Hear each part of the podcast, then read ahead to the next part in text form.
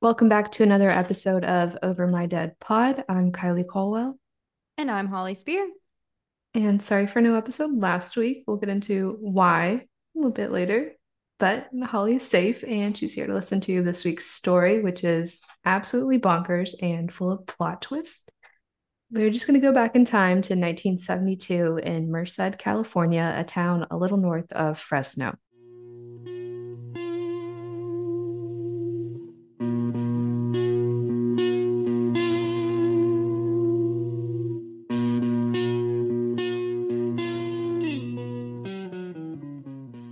In Merced, Steven Gregory Stayner was a happy seven year old boy living with his older brother and three younger sisters.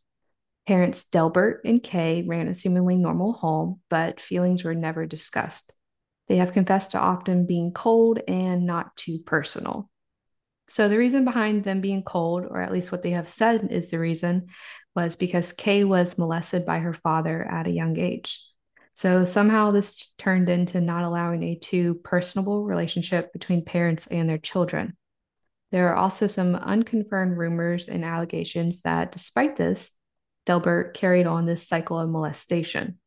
But I couldn't find anything too specific. So I don't want to get too much into it. And the story isn't about Delbert. On December 4th, 1972, Steven was walking home from school when he was approached by a man named Ervin Edward Murphy. Ervin was passing out gospel tracts to boys as they walked home, saying he was a church representative seeking out donations. Steven had stopped to talk to Ervin for a moment, who asked him if his mom would be willing to donate a few unused items around the house or some money to the church. Steven said she probably would and agreed to be driven the two blocks home by Ervin to talk to his mother about it. But at that moment, a white Buick pulled up, driven by a man named Kenneth Parnell, and Steven willingly climbed into the back seat. Mm. Dun, dun. You may have guessed it, but they did not drive Steven home. You may have also guessed that Ervin was not a church representative. In fact, he worked at a resort right outside of Yosemite National Park with Kenneth Parnell, the driver of the car. Ervin was described as naive and simple minded, probably easy to manipulate, and this is exactly what Kenneth had done. Kenneth told Ervin that he was an aspiring minister and wanted to, start a religious family. He convinced Ervin to help him abduct a young boy to raise as his own son. Kenneth claimed that the only way to change the world and make it holier was to start with a holy family. Hmm, okay. There were probably multiple attempts prior to the kidnapping of Steven, just based off of what Kenneth goes on to do later. But once he got Steven in his car, he drove him to his cabin in Catheys Valley, which was about 30 minutes east. In a weird coincidence, Kenneth's cabin was only a few hundred feet away from Steven's grandpa's house, which I'm not sure how all of this went unnoticed by the grandpa because Steven was in that cabin with Kenneth for seven years. Wow. But on the very first night, Kenneth began sexually assaulting Steven and continued to do so the entire time. Oh, that's terrible.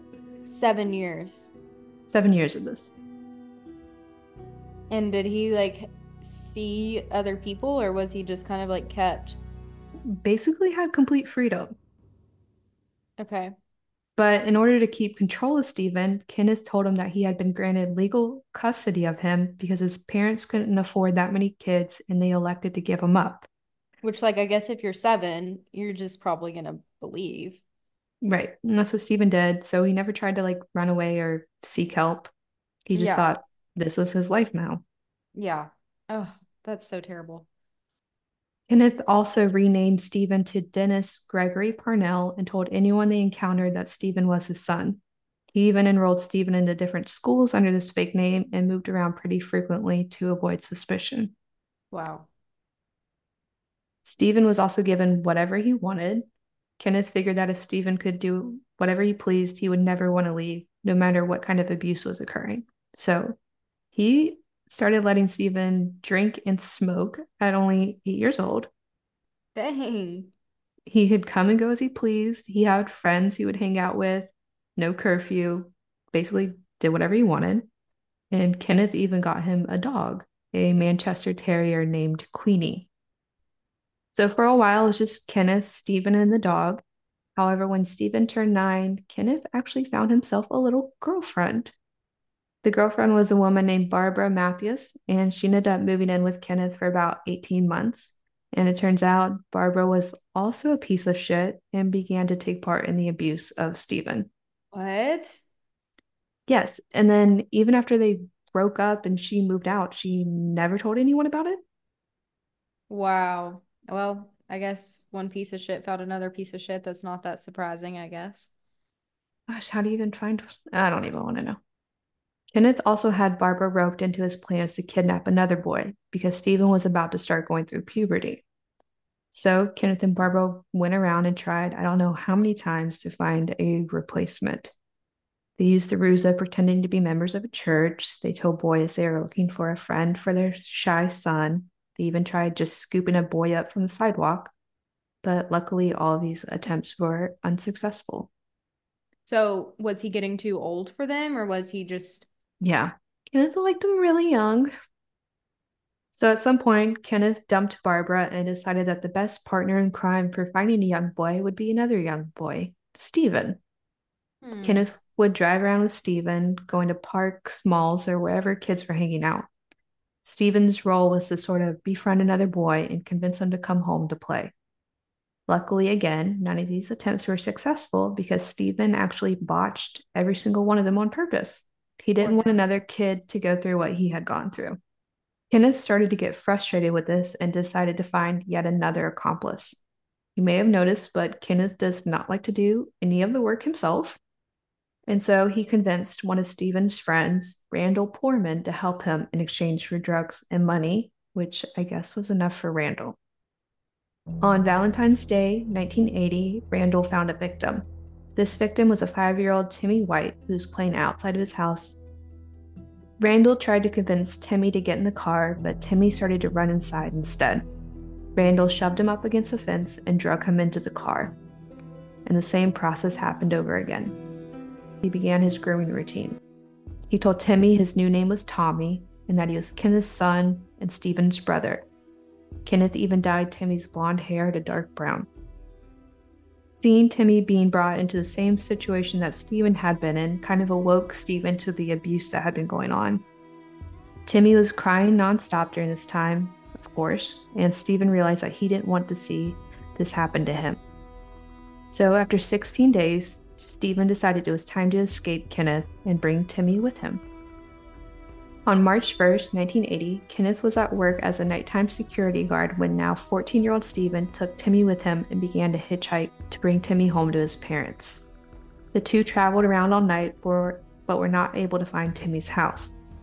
On the brink of exhaustion, Steven decided to go to a police station instead he walked in and told officers their real names, explaining they had escaped from this man's house. In a written statement, Steven had written, quote, I know my first name is Steven. So this line went on to be used in many documentaries, movies, and books. And by the next morning, Kenneth Parnell was arrested for the kidnapping of Steven Stayner and Timmy White. At the same time, Steven and Timmy were finally reunited with their families. So Steven had been gone for seven years, and how long had Timmy been gone? 16 days. Okay. He probably saw a lot of himself in Timmy when he finally got another victim. He realized, like, oh shit. Yeah. We need this to get what they, This is what they did to me. Yeah. Yeah. Oh, that's terrible. When Steven and Timmy returned home, there was a giant media frenzy.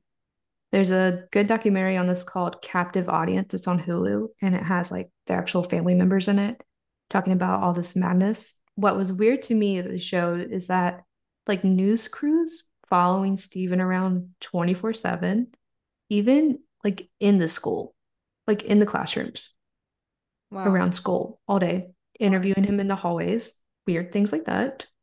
Yeah. And that's got to be, I don't know, somewhat feel a little bit intrusive when you've gone through so much, especially like stuff that's really hard, would be hard for anybody to talk about, especially like a young person to have to talk about it or bring it up like constantly would be really hard. Yeah, he just wanted to have a normal life. And kids in yeah. school were also all over him. and he was known as like the hero of the town for saving Timmy. Yeah. And the town even put up a statue of Steven holding Timmy's hand to Mhm. commemorate the act. Of course, all this attention was a struggle for Steven, who just wanted to move on and be a regular kid. Yeah. Along with all this attention in public, Steven struggled with adjusting to being at home. With Kenneth, Steven was allowed to do whatever he wanted, like drink and smoke weed. Now he was back home with rules. He stated in interviews that it was weird because his parents still treated him as a seven year old boy that had gone missing. Steven's siblings also had a hard time when he returned. In the documentary, they talked about being jealous of all the attention Steven was getting, and they felt neglected by their parents at the time. The one sibling who took it the hardest was Steven's older brother, Cary, who ended up being diagnosed with trichotillomania due to the stress. Do you know what that is? No. It's like it's a mental disorder. It's usually caused by stress, but it like causes you to causes you to like impulsively like pull your hair out like Interesting. one by one. You know, One by one. one by one. Things are not going great at the Stayner's house, but believe it or not, things get way worse. At the conclusion of the trials, Ervin, who was the guy who helped to kidnap Steven, was sentenced to five years as an accomplice. Steven later said he felt like Ervin was as much of a victim as he was due to Kenneth's manipulation. Randall, the friend who helped to kidnap Timmy, was sent to a juvenile work camp for an undisclosed amount of time, but likely until he turned 18. I don't know, do they still have work camps? Are those legal? I do. I never hear about work camps. Seems a little like Nazi ish to me. Yeah. So Barbara Matthews, who they did track down and who did testify in all the trials, was never arrested or charged with any crime. The girlfriend, the wife, or the Yeah, what? nothing. Why? Get into it. Kenneth, you know, the main perpetrator, ended up being convicted for the kidnappings, but he was only sentenced to seven years in prison and he was paroled after only five. wow. And you may be wondering how in the hell did he get so little time for all this? And the Mhm, reason yeah. why he got such little time and why Barbara was never arrested was because no one knew what actually happened with Steven and Timmy. Steven never told anyone about the sexual abuse. Hmm. So the story that everyone believed was that Kenneth was just a weird dude who wanted a family but didn't Uh, have one because he didn't have a wife. Dang, that's rough. Because like I could see where Steven wouldn't want to share that. And but that's just uh it then he could end up hurting someone else, you know? Yeah. At the time of his conviction, police didn't realize that Kenneth had a prior conviction. So it's pre-internet databases. Mm. But in 1951, Kenneth bought a sheriff's badge at an Army Navy surplus store, used it to lure a young boy that he went on to rape. For this, Kenneth was sentenced to only four years in prison. And this was prior to or after?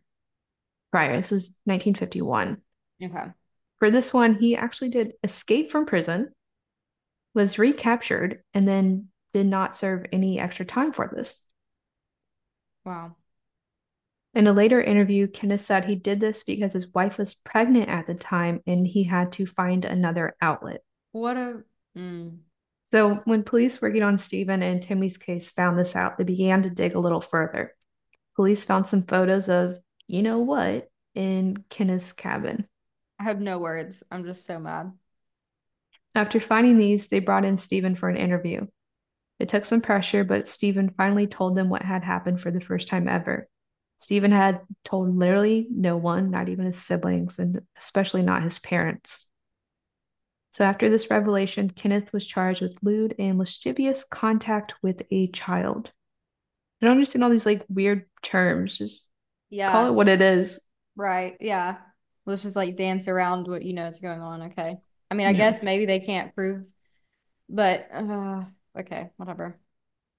Steven originally didn't want to testify in the trial, but he was basically forced to. And it took him a bit on the stand to open up, but he eventually did.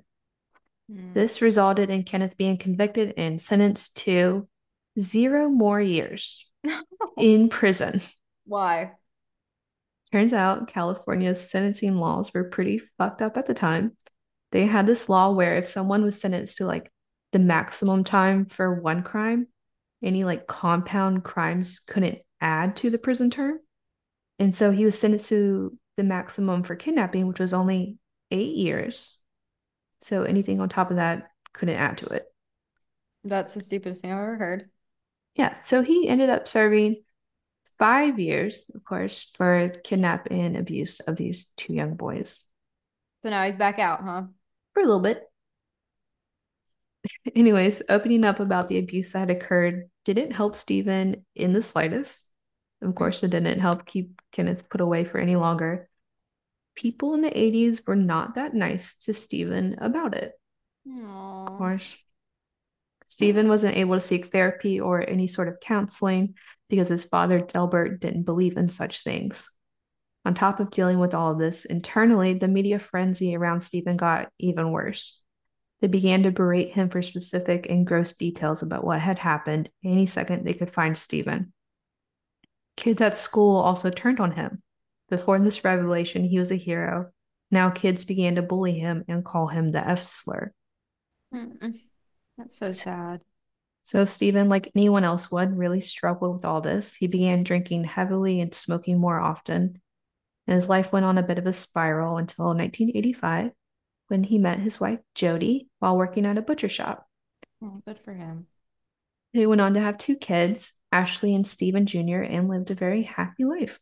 Steven started opening up more and he started working with child abduction groups. He spoke with kids about personal safety and just tried to help out however he could. When he wasn't working for the protection of kids, Steven worked at a pizza shop in his hometown.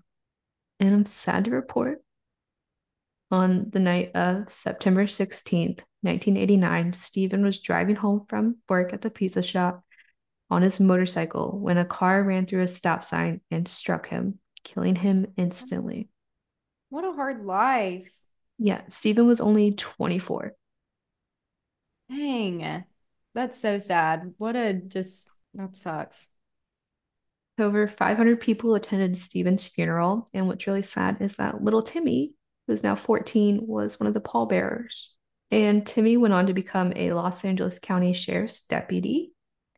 But Timmy also passed away suddenly at the age of 35 from a pulmonary embolism. What? This is crazy. That's so sad. So sad. These little kids are not even getting to live their life now that they're free. No. So I do have some good news, a little bit. So after Kenneth Parnell was released from prison, he was in what I think was, I guess, hospice care. I couldn't find out for sure, but he did have a caregiver. And in 2003, Kenneth tried to convince his caregiver's sister, Diane Stevens, into helping him buy a four year old boy with a quote, clean rectum for $500. I'm sorry. He's trying to convince his caregiver to help him do this? Yes. Okay, please tell me the caregiver does not give in to this. No. And the caregiver, Diane, knew like knew about his past. So she called the police right away. Thank God. And okay. We have a good person here. But police decided they needed a bit more to catch Kenneth, so they crafted up a sting operation. Police gave Diane a fake fake birth certificate of a fake boy to give to Kenneth as proof of the boy's age and legitimacy. And Kenneth paid Diane $100 for the birth certificate and, caught on a wire, told Diane he would pay her the other $400 when the boy was delivered. Finally, in 2004, Kenneth was convicted of attempting to purchase a child and attempted child molestation. His defense team argued that there was no attempt because the boy didn't exist. Okay, but, just die, Kenneth. This is stupid. I hate him. So luckily, this didn't hold up, and Kenneth was sentenced to 25 years to life under California's three strike law. However, don't charge him. He tried to buy a kid, but the kid wasn't real, so it's okay. Like it's made up. Yeah. After less than four years in prison, Kenneth died of natural causes. Out of his entire life, and for all the crimes he committed, he had only spent 13 years in prison in total. Ugh, slow and painful death, please. Ugh, I hope it was painful. And I know we're all frustrated and everyone's deceased, but there's more. Who? Who's still left? There's people left. So we're going to travel a bit back in time and back to Yosemite National Park, where Ervin and Kenneth met while working. On March 18th, 1999, a charred car was found off the edge of a cliff outside of the park. In the trunk, investigators found two bodies which were burnt beyond recognition. Later, dental records confirmed that the bodies were those of 42 year old Carol Sund and 16 year old Salvina Pelosi. They had been reported missing a month prior after Carol, her daughter Juliana, and Salvina failed to return home from a trip to the park. Selvina was Juliana's friend and an exchange student from Argentina. The trio decided to show Selvina the famous park and have a little girls' getaway. After they failed to return home were reported missing, police began to question workers at the motel they were staying in, the Cedar Lodge Motel. One of these workers was a handyman named Cary Stayner, the older brother of Steven. Cary wasn't a suspect though because he didn't have a criminal record, and to police he seemed calm during the interview. What police didn't know is that two years prior, Cary had been arrested for possession of marijuana and methamphetamines because the charges were later dropped. What they also didn't know, which no one knew, was that from the age of seven, Cary began to have urges to abduct and murder women. Wow. Okay. What are the odds? Oh my gosh. Cary also had mental health struggles, attempting suicide a few times, and ended up in a mental institution one time. But of course, no one knew all of this. So, police began investigating the murders of Carol and Selvina, and also the disappearance of Juliana, who still has not been found. Investigators determined that Carol had been strangled and shot, Selvina had been raped and shot. A week after their bodies were discovered, police got a letter with a hand drawn map. The map showed where Juliana's body could be found. It also had something written on it. It said, quote, We had fun with this one, End quote. Juliana's body was found where the map said it would be, almost an hour away from where the car was. Juliana had also been raped and her throat was slit. Police began investigating the triple murder further but didn't get far when another body turned up. On July 22, 1999, a decapitated body of a young woman was found near a cabin in the park. The body was identified as 26 year old Joie Ruth Armstrong, an employee of the Yosemite Institute. Witnesses quickly came forward and reported that the day prior, a blue 1972 International Scout truck was parked outside of Joie's cabin. The truck was quickly traced back to its owner, Cary Stayner.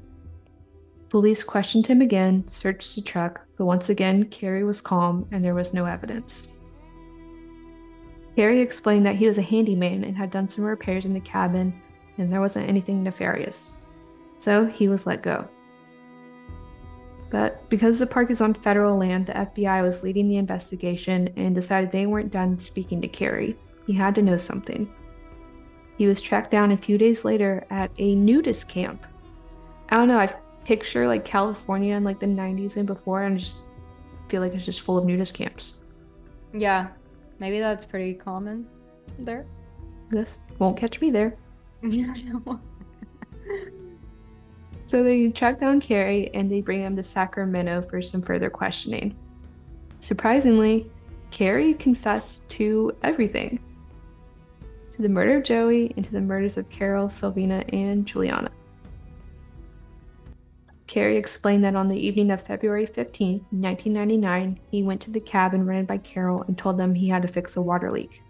He then proceeded to strangle Carol to death and sexually assault Selvina and Juliana. Cary then shot Selvina and put her and Carol's body in their rental car. Juliana, who was still alive at this point, was put in the back of the car. He drove Juliana to a secluded area and slashed her neck. On the way back to the lodge, Cary dumped the car from the cliff and set it on fire before walking back to work. I couldn't find like the details of what went down with the murder of Joie, but I'm assuming he probably just used like the same ruse. Like he's a handyman, he has to come in to fix something. Yeah. Anyways, the FBI was nonetheless shocked by this confession. They just thought Cary was an innocent handyman who might have seen something that night, maybe a witness, not that he was the killer or that he would confess immediately. Cary also made it pretty easy during the trial, or at least the first one. Cary was first tried for the murder of Joie Armstrong in federal court. And in order to avoid the death penalty, he pled guilty to the first degree premeditated murder, felony first degree murder, kidnapping resulting in death, and attempted aggravated sexual abuse resulting in death. But because there was no trial and just the sentencing, we aren't too sure exactly what happened that night. But during the sentencing, Cary actually broke down and started crying. He also did apologize and said, quote, I wish I could take it back, but I can't. I wish I could tell you why I did such a thing, but I don't even know myself. I'm so sorry. I wish there was a reason, but there isn't. It's senseless. End quote. So Joie's mother was present for the sentencing and also started crying after this apology. She later told reporters that she believed Cary's apology was genuine. After his apology, Cary was sentenced to life in prison without parole. Next came the state trial for the triple murder of Carol, Salvina, and Juliana. Cary changed his tune for this trial and decided to plead not guilty by reason of his insanity, which, of course, did not work.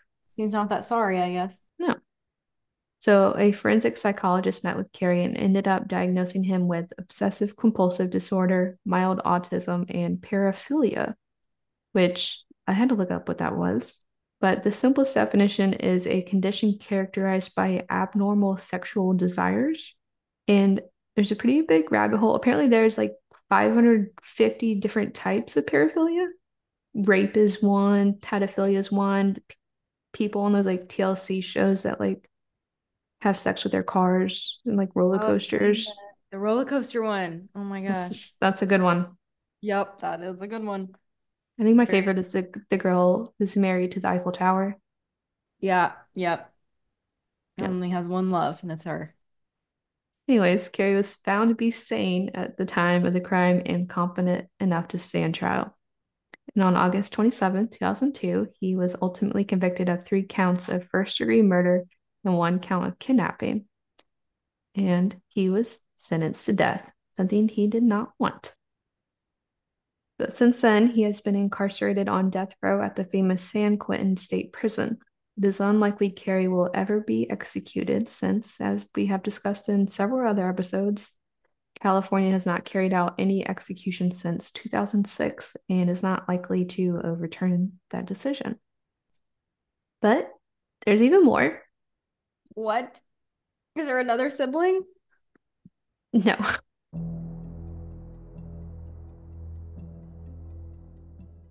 Since Cary has not been executed, there are a few more cases he could be potentially tried for if he is connected. The California State Police and FBI have stated there are a few cases which may be connected to Cary and they are actively investigating them. The first case is that of Patricia Marie Hicks Dahlstrom, which is, I think, pretty interesting. So, at the time of her disappearance in 1981, Patricia was 28. She had recently moved to Merced, California, aka Cary's hometown, to join the San Anda Apostolic. How do you say that? I don't know. No. Nope, okay. Wait, should I wait here? I can do the little like thing where you can do like apostolic. Apostolic. Oh, that's not what I thought. That's what that's what my computer said when I put speech thing. She joined this church. Okay. that we can't say that because we, we don't know how to pronounce it. And our memory is not good. And this church was led by a man named Donald Gibson. But this, in fact, was not a church, but our favorite, a cult. And of course, the leader, Donald Gibson, ended up being found guilty of four sex offenses, as cult leaders do. Well, trend for them. Patricia actually testified against him in trial. And following this, Patricia allegedly decided to leave the cult and take a trip to Yosemite National Park to clear her mind. Her roommate reported that the last time she saw Patricia, she was getting on the bus headed towards the park. but she was never seen again. On June 28, 2003, a severed arm and hand were found in the park. Five years later, a skull was discovered. No other body parts have been found. It took until April of 2021 to identify the remains with genetic genealogy as Patricia. So a hand and then the We have- head. We have an arm with hand attached and the skull, and that is it. Wow, and that's it. Okay. So you may have already seen the connection with Patricia living in Merced and going to Yosemite, but there's another connection. Apparently, Cary Stayner was a good friend with the cult leader Donald Gibson and attended his trial, thus seeing Patricia's testimony. Many people believe Carrie chose to kill Patricia in retaliation, which may be true, but also he didn't need a reason. I think he just liked to kill women. Mm. And there are actually two other women who were murdered in or near the park that also match Cary's MO. In October of 1994, severed hands were found near the Nemours Reservoir. In December of that same year, a headless and handless torso was found in a tree in a park by young boys, which I'm sure is absolutely traumatizing. Right. Yeah. Wow. That same month, a decomposed body was found in a 50 gallon burn barrel near the Don Pay Reservoir.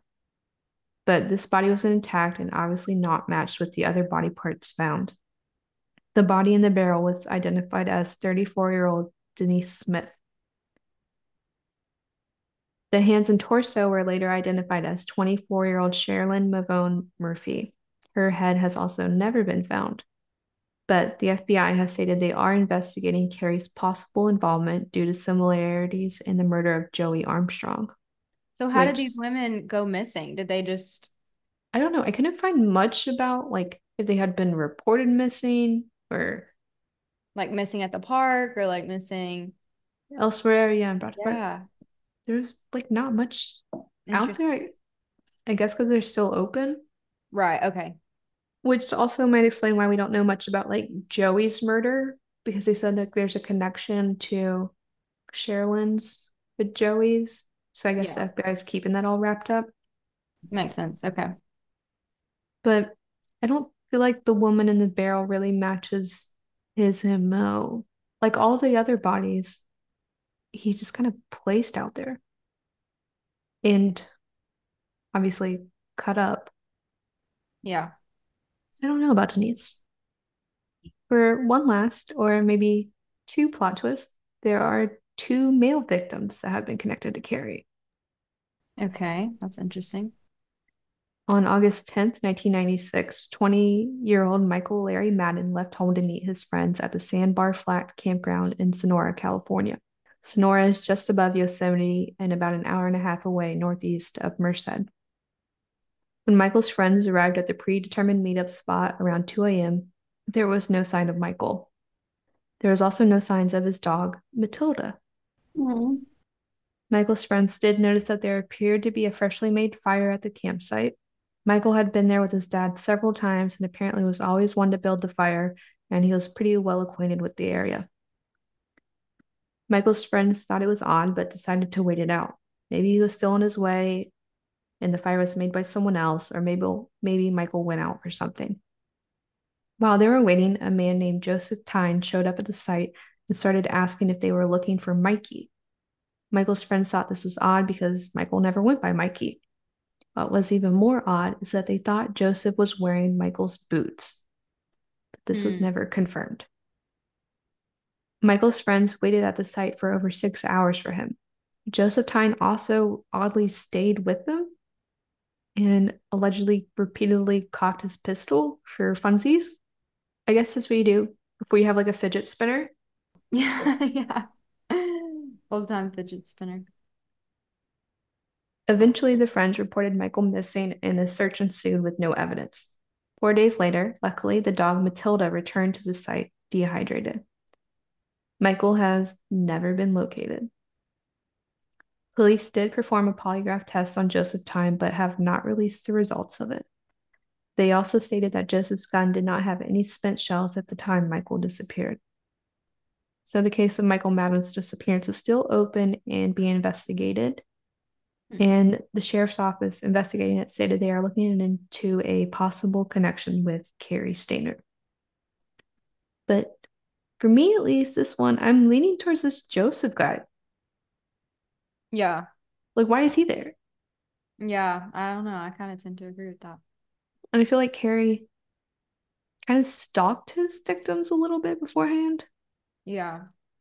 Like, he seemed to have it planned out. I don't know if he would just randomly check a 20 year old boy who just happened to be out there. But Yeah. Maybe not just like not his MO. Like it doesn't really seem, I don't know. we do have one last victim who I do think Cary killed. On December 26, 1990, a man was driving past his friend's house when he noticed that the front door was open. He stopped to investigate, thinking it was odd because the friend should have been at work as a truck dispatcher. The friend walked in and found that his friend was deceased from a single gunshot wound to the chest and called the police. Police arrived and identified the deceased as Jesse Stayner, the paternal uncle of Cary and Steven. Jesse had come home from work for his lunch break and drove his work truck home. The only things missing from the home was the truck and the murder weapon.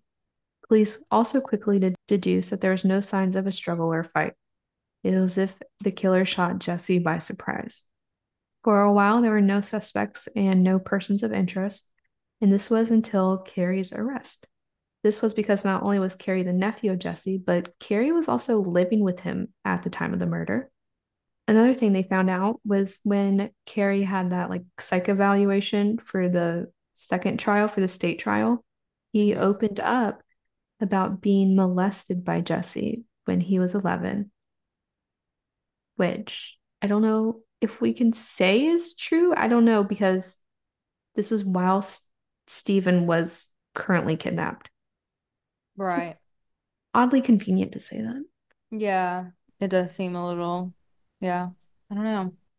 But out of all the ones that are being investigated as possible murders committed by Cary, I'm going to go out here and say he's probably involved with the murder of his uncle Jesse. What a sad little family story.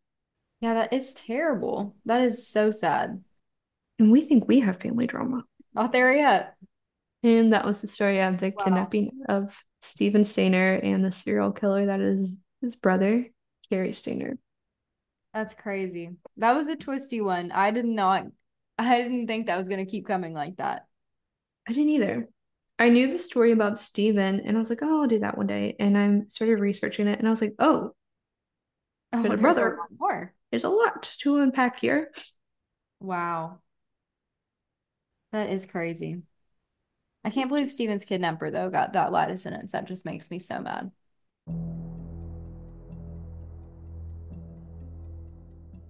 When I get into overtime, Yes. you have some survivor stories of your own.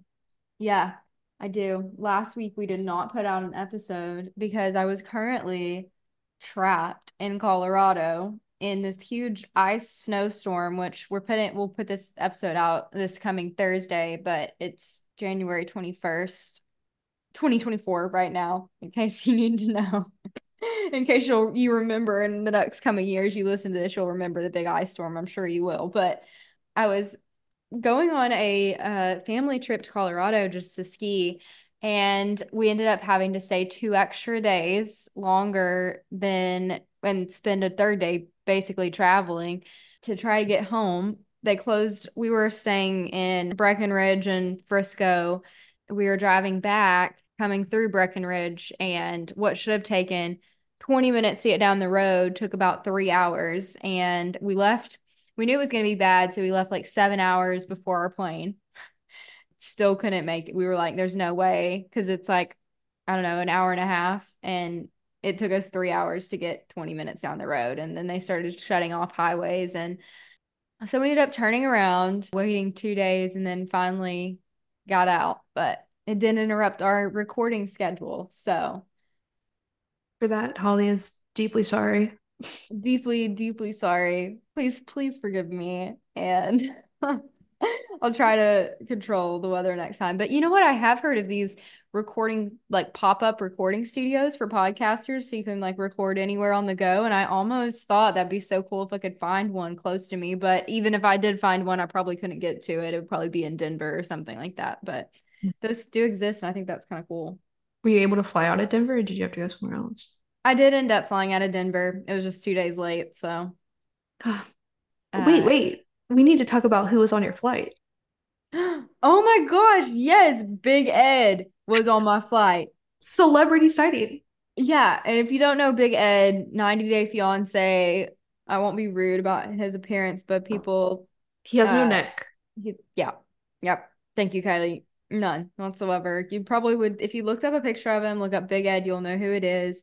Apparently, I would I texted a group of my friends, I sent them a picture of it, and they were like, "Oh yeah, like he lives in Northwest Arkansas now." What? Why? I don't know, and he's on the real estate board there. Oh my God. So Big Ed out there selling big houses. Oh, you got to run into Big Ed.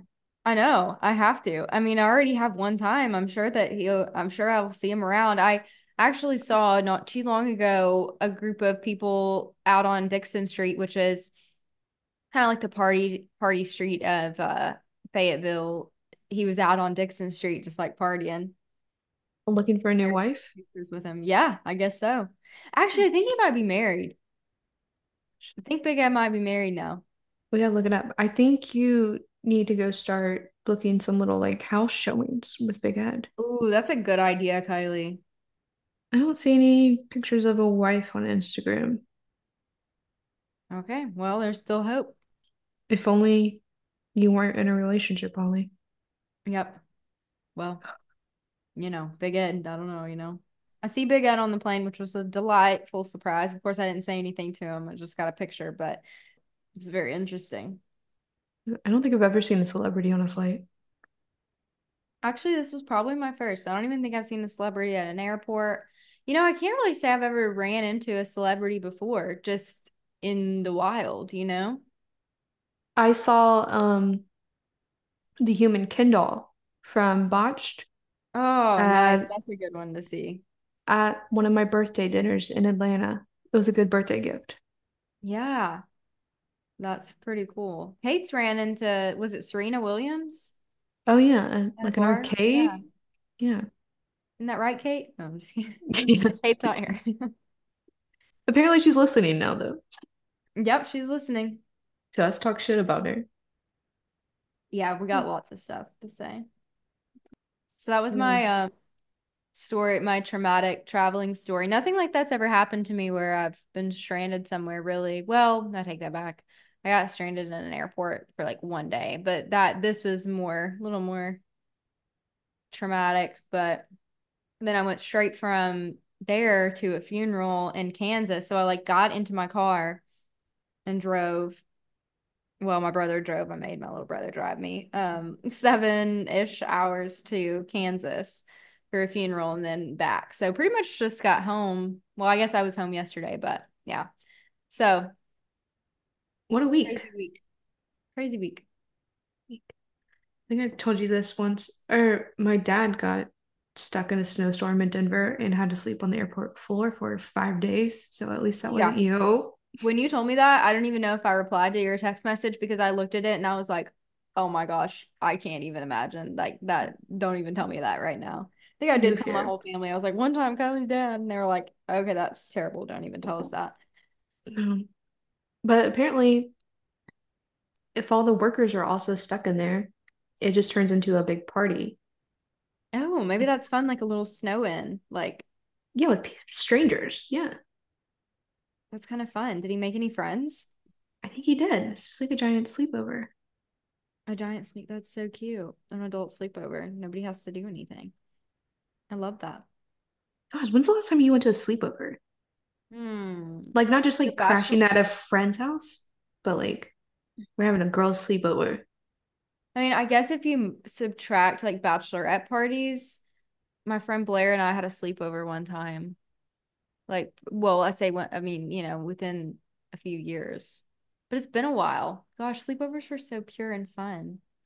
Oh, they were the best. I think like middle school and high school, it was like every weekend. We would just like rotate houses. I thought it was so fun, like going to. It was like such a thrill going to school after having a sleepover. Oh yeah, you had new secrets, new inside Yeah. jokes. And it's like your parents took the other the other person to school, and so you like got ready together. You got to see what the other person was wearing to school, and like show up together, and like I don't know. Oh, I always loved when I like on Fridays I was if I was going home with someone else from school and I'd have my little my uh, Vera Bradley duffel bag with me at school all day. Yeah. I was like, don't mind me, like I'm going to sleep over. Yeah. Oh, did you ever like text your friends before school and be like, "What? Hey, what are you wearing?" Oh yeah. Okay, I did too. Did you have like random days you're like, okay, we're gonna wear like we're gonna wear a dress so we're gonna like curl our hair? Yes, it was like one day you'd be like, you want to dress up, but you don't want to be the only one to dress up because then it looks weird. So it's like, and and it's just like a a mindset thing. You know, it's like walking in and not knowing if everybody's wearing their Halloween costume. It's like you walk in and you're a little bit more dressed up than everybody, and it makes you so self-conscious. So if you have your friends dressed up with you, it makes you feel better. For no reason. And you're constantly texting them the morning of like you promise you're dressed up. Promise you're wearing a skirt. Promise. you promise. I did that so much. Yeah, I really did. Have you seen those TikToks that are like the girl that reenacts like college days and it within probably like 2016 to 2019 and it's like so what are Oh, you yeah. wearing and it's like um leggings and a going out top or like shorts and a denim shorts and a going going out top or uh leggings and a what were those weird shirts pico Peplum? what is it The peplum top? yeah yeah where it's like the skinny arms and it's like bigger Yeah. the same thing yeah Yeah. And it I don't know if it's the same girl, but the one girl's like, you're wearing a chunky necklace, right? oh yeah a statement a statement necklace Yeah. a bubble necklace The business casual era of the clubs was an interesting time. Yeah, that really was. I think that was around the bubble necklaces were around my probably mid high school for me were bubble necklaces. Oh Yeah, my I think- gosh. By the time I got to college, they were kind of out. The Yeah, they were out. chokers, chokers were in. Yeah, I remember the choker era. Let's see what else. Skinny jeans with Ah, over the knee, the suede black boots. hmm Or if you were like me and you never had skinny, like true skinny jeans, it can be hard to find like good stuff in Arkansas, especially like where I lived. I would have to go like a couple hours down the road to go shopping. And so if I didn't have skinny jeans, I just made myself skinny jeans. I would take it and I would Hair wrap ties? the- yeah, or I would like just wrap it around, wrap the end of the le jean leg around itself until it was like tight on my leg.